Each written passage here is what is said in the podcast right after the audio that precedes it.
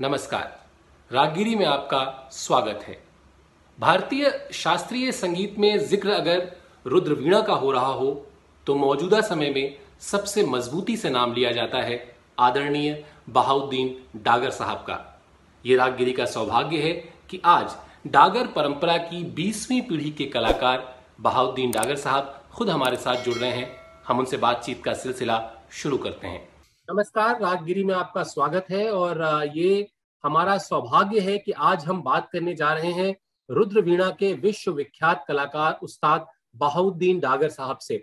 और ये मैं आपको बहुत ही विनम्रता से बताना चाहता हूँ कि ये जिस जिस कलाकार से हम आज बात करना चाहते हैं, जा जा रहे हैं, दरअसल वो सिर्फ़ एक कलाकार नहीं बल्कि एक परंपरा है, वो परंपरा है ध्रुपद की। बहुत बहुत स्वागत है उस्ताद जी आपका।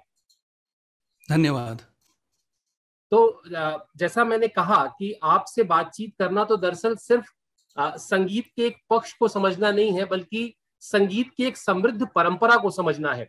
तो उस परंपरा पर बातचीत करेंगे, लेकिन हम हमेशा एक रिक्वेस्ट करते हैं अपने कलाकार से, गुजारिश करते हैं अपने कलाकार से कि वो कोई भक्ति रचना हमें सुनाए और उसके बाद बातचीत का सिलसिला शुरू हो। तो आपसे भी वही गुजारिश करूँगा कि आप हमें कुछ सुनाएँ और उसके बाद हम लोग बातचीत का सिलसिला शुरू करते हैं। ज़रूर। नमस्ते, मैं आपके सामने ललित बजाऊँगा सबसे पहले।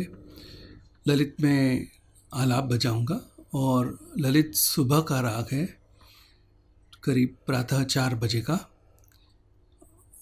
छोटे बच्चों के लिए जो संगीत को पहली दफ़ा सुन रहे हैं, ये मैं कहना चाहूँगा कि संगीत एक भाषा है और इस भाषा को समझने के लिए अगर आप उसको ध्यान से सुनोगे तो आपको समझ में आएगा कि एक स्वर दूसरे स्वर से क्या कह रहा है। इसमें हम आलाप बजाएँगे। आलाप में हम एक इमेजिनेशन को खींचते हैं जैसे आप एक ऐसे लिखते हो किसी चीज़ के ऊपर और उसको बढ़ाते जाते हो, बढ़ाते जाते हो, सौ शब्द, दो सौ शब्द, इस हिसाब से विस्तार होता है। तो हम एक वाक्य कहेंगे, उसके संबंध में दूसरा वाक्य कहेंगे, उसके संबंध में तीसरा वाक्य कहेंगे और एक नैरेटिव बन जाएगा उससे। तो यही मैं चाहता हूँ कि जो बच्चे सुन रहे वो ये चिंता ना करें कि ये क्या राग बज रहा है, ये किस लिए बज रहा है। बस ध्यान दें कि एक स्वर से दूसरा स्वर कैसे जा रहा है, उसके साथ कुछ लिंक बन रहा है नहीं बन रहा है, इसके बारे में सोचें। तो कला कैसे प्रोग्रेस करती है? कोई भी कला, उसका आपको एक एक छोटा सा उदाहरण यहाँ मिल जाएगा। राग ललित।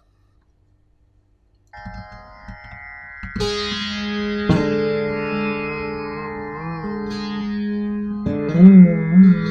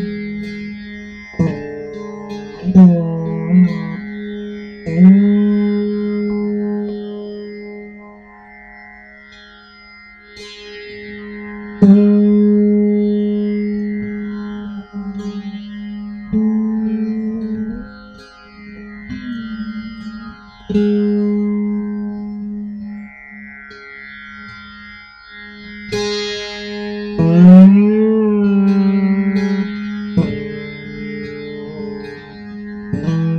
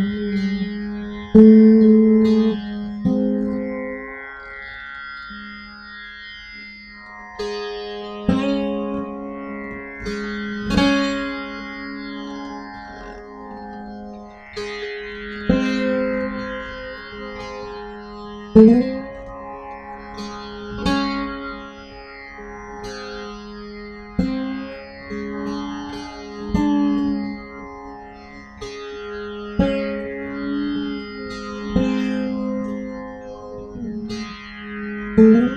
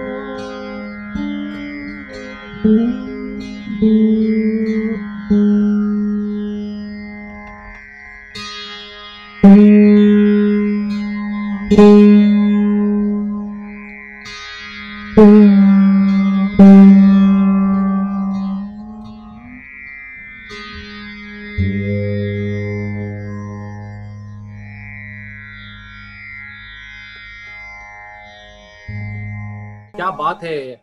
आ, सर यही समझना चाहेंगे बार बार जिस शब्द का मैं इस्तेमाल कर रहा हूँ परंपरा। आप बीसवीं पीढ़ी के आ, के कलाकार हैं उस समृद्ध परंपरा के जिसको हम ध्रुपद के नाम से जानते हैं जो भारतीय शास्त्रीय संगीत की सबसे प्राचीन शैलियों में से एक है। मैं जानता हूँ इस प्रश्न का जवाब आपने कई बार दिया होगा लेकिन एक बार रागगिरी के सब्सक्राइबर्स के लिए बताइए कि इस परंपरा का मायने क्या है आपके लिए? देखिए परंपरा जो होती है वो इंसानों से नहीं बनती एक विचारधारा से बनती है। उस विचारधारा के अंदर जो लोग उस विचारधारा को जो जीवित रखते हैं या उसको समझ के उसको आगे बढ़ाते हैं वही उस परंपरा के लायक होते हैं या उसके उसके प्रतीक होते हैं। तो हमारे यहाँ तो आ, मतलब सौभाग्य है कि हमारे यहाँ इतने सालों से इतने इतनी पीढ़ियों से परंपरा चली आ रही। और ये मेरा भी बड़ा सौभाग्य है कि मैं इस परंपरा के साथ जुड़ चुका, क्योंकि जुड़ चुका, क्योंकि ज़रूरी नहीं कि आप आप आप किसी खानदानी फैमिली से हो या मतलब और आप उस परंपरा में आप आप प्रवेश कर कर सको, ऐसा ज़रूरी नहीं, क्योंकि बहुत सी चीज़ें होती है इसके अंदर। आपको रियाज करना पड़ता है, आपको एक एक एक विचारधारा से उस, उसकी उसकी पॉलिसीज़ को फॉलो करना पड़ता है, उसके जो नियम है, कायदे है और उसको समझ कर फिर उसको एक अपने तरह से उसको आगे ले जाने की आपको कोशिश करनी पड़ती है।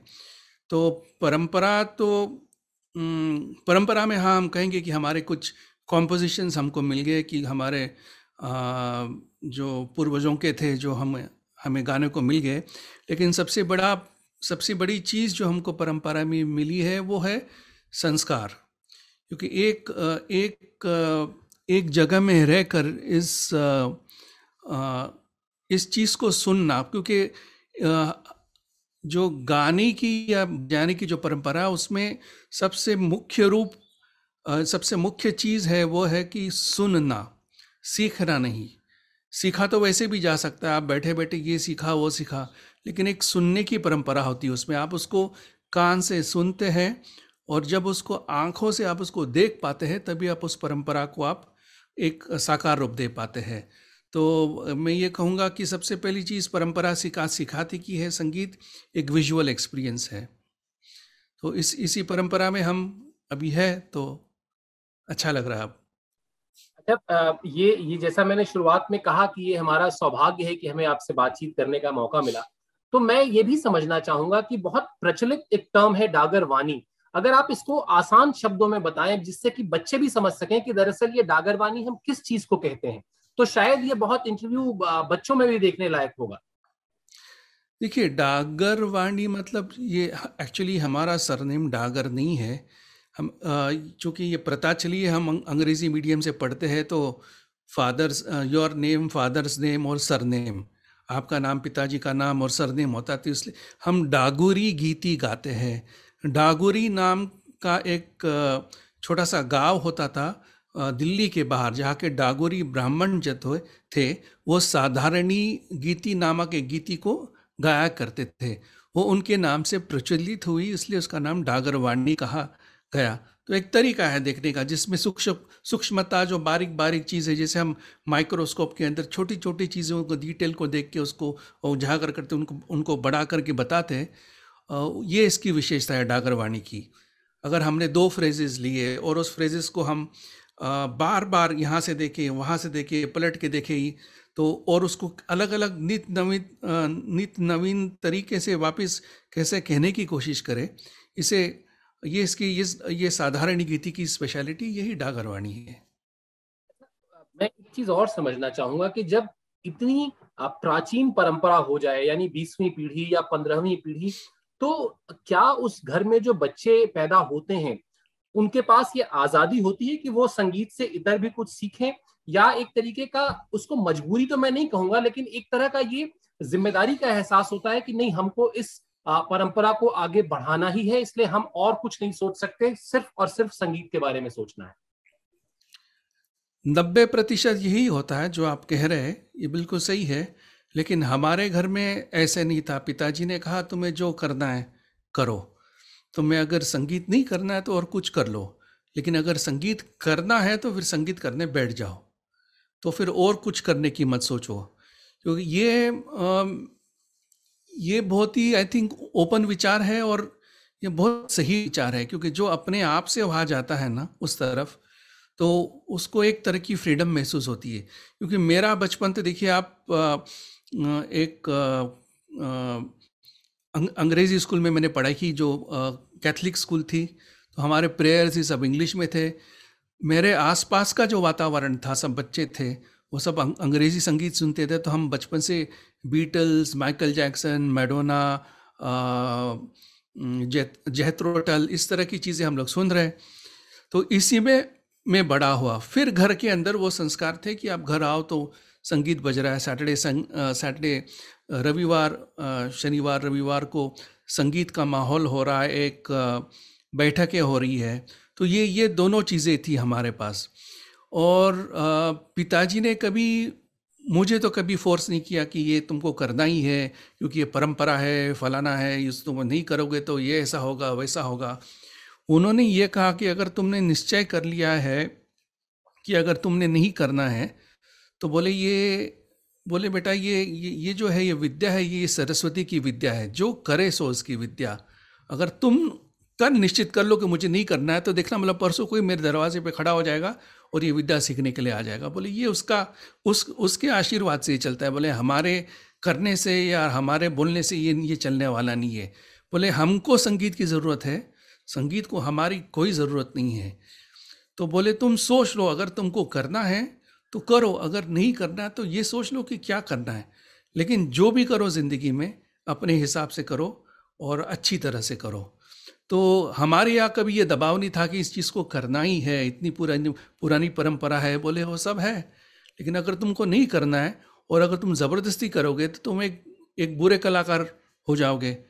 और बोले उसके बारे में मुझे लोग बार बार कहेंगे कि आपका बेटा कितना ख़राब बजाता है, सुनिए। तो उससे अच्छा कि तुम नहीं करो। अगर तुमको दो प्रतिशत भी लगता है कि मुझे नहीं करना है तो बिल्कुल मत करो। तो हमारे घर में ये माहौल था कि इसको अगर लेना है तो संपूर्ण तरीके से आपको समर्पित होना है, एक शागिर की तरह सीखना है और फिर इसको करना है। बड़ी बातें हमारे जो बड़े बुज़ुर्ग हैं, वो कितनी बड़ी बातें, कितने आसान शब्दों में समझा जाते हैं कि संगीत को हमारी ज़रूरत नहीं है, हमको संगीत की ज़रूरत है। संभवतः ये वाक्य आपके कान में हमेशा गूंजता रहेगा मतलब ताउम्र रहेगा। अब हालाँकि आपने बचपन में सितार भी सीखा और डेढ़ दो साल मेरे ख्याल से सीखा। अब हालाँकि बहुत पुरानी बात हो गई तब आप दस बारह साल के थे लेकिन कुछ याद आता है कि सितार से रुद्रवीणा में जो ट्रांसफ़र हुआ या जो ये तय किया कि नहीं अब रुद्रवीणा सीखना है इसके पीछे की कोई मोटी कोई वजह थी या यूँ ऐसे ही अचानक तो नहीं हुआ होगा? सितार एक्चुअली मैंने सात और नौ साल के बीच में सीखा। और दो साल बजाया मैंने सितार। फिर पता नहीं, मुझे मतलब कि इंट्यूशन था सिर्फ़ कि ये मुझे नहीं करना है, मैं मैं वीणा बजाऊँगा। उसके बाद बहुत साल तक मैंने वीणा बजाई भी नहीं। ऐसा नहीं कि मैं, मैंने तुरंत वीणा के ऊपर हाथ रख दिया, ऐसा भी नहीं। बहुत साल मैंने संगीत ही नहीं किया। लेकिन पता नहीं, कुछ दिमाग में कुछ बैठ गया कि बस वीणा बजानी है। और ऐस, ऐसे नहीं कि हमारे पिताजी भी दिन भर बैठ के वीणा बजाते थे या सुनाते थे ऐसा भी नहीं था। लेकिन एक कुछ शायद उस उसकी एक सुर की मार शायद कान में बैठ गई हो और ऐसा लगा कि इसी इसी वाद्य को बजाने की कोशिश करनी चाहिए आगे चलकर। इस बातचीत में वक्त है अब एक विराम का। कल एक बार फिर आपसे जुड़ेंगे और आपको दिखाएँगे इस बातचीत का दूसरा हिस्सा।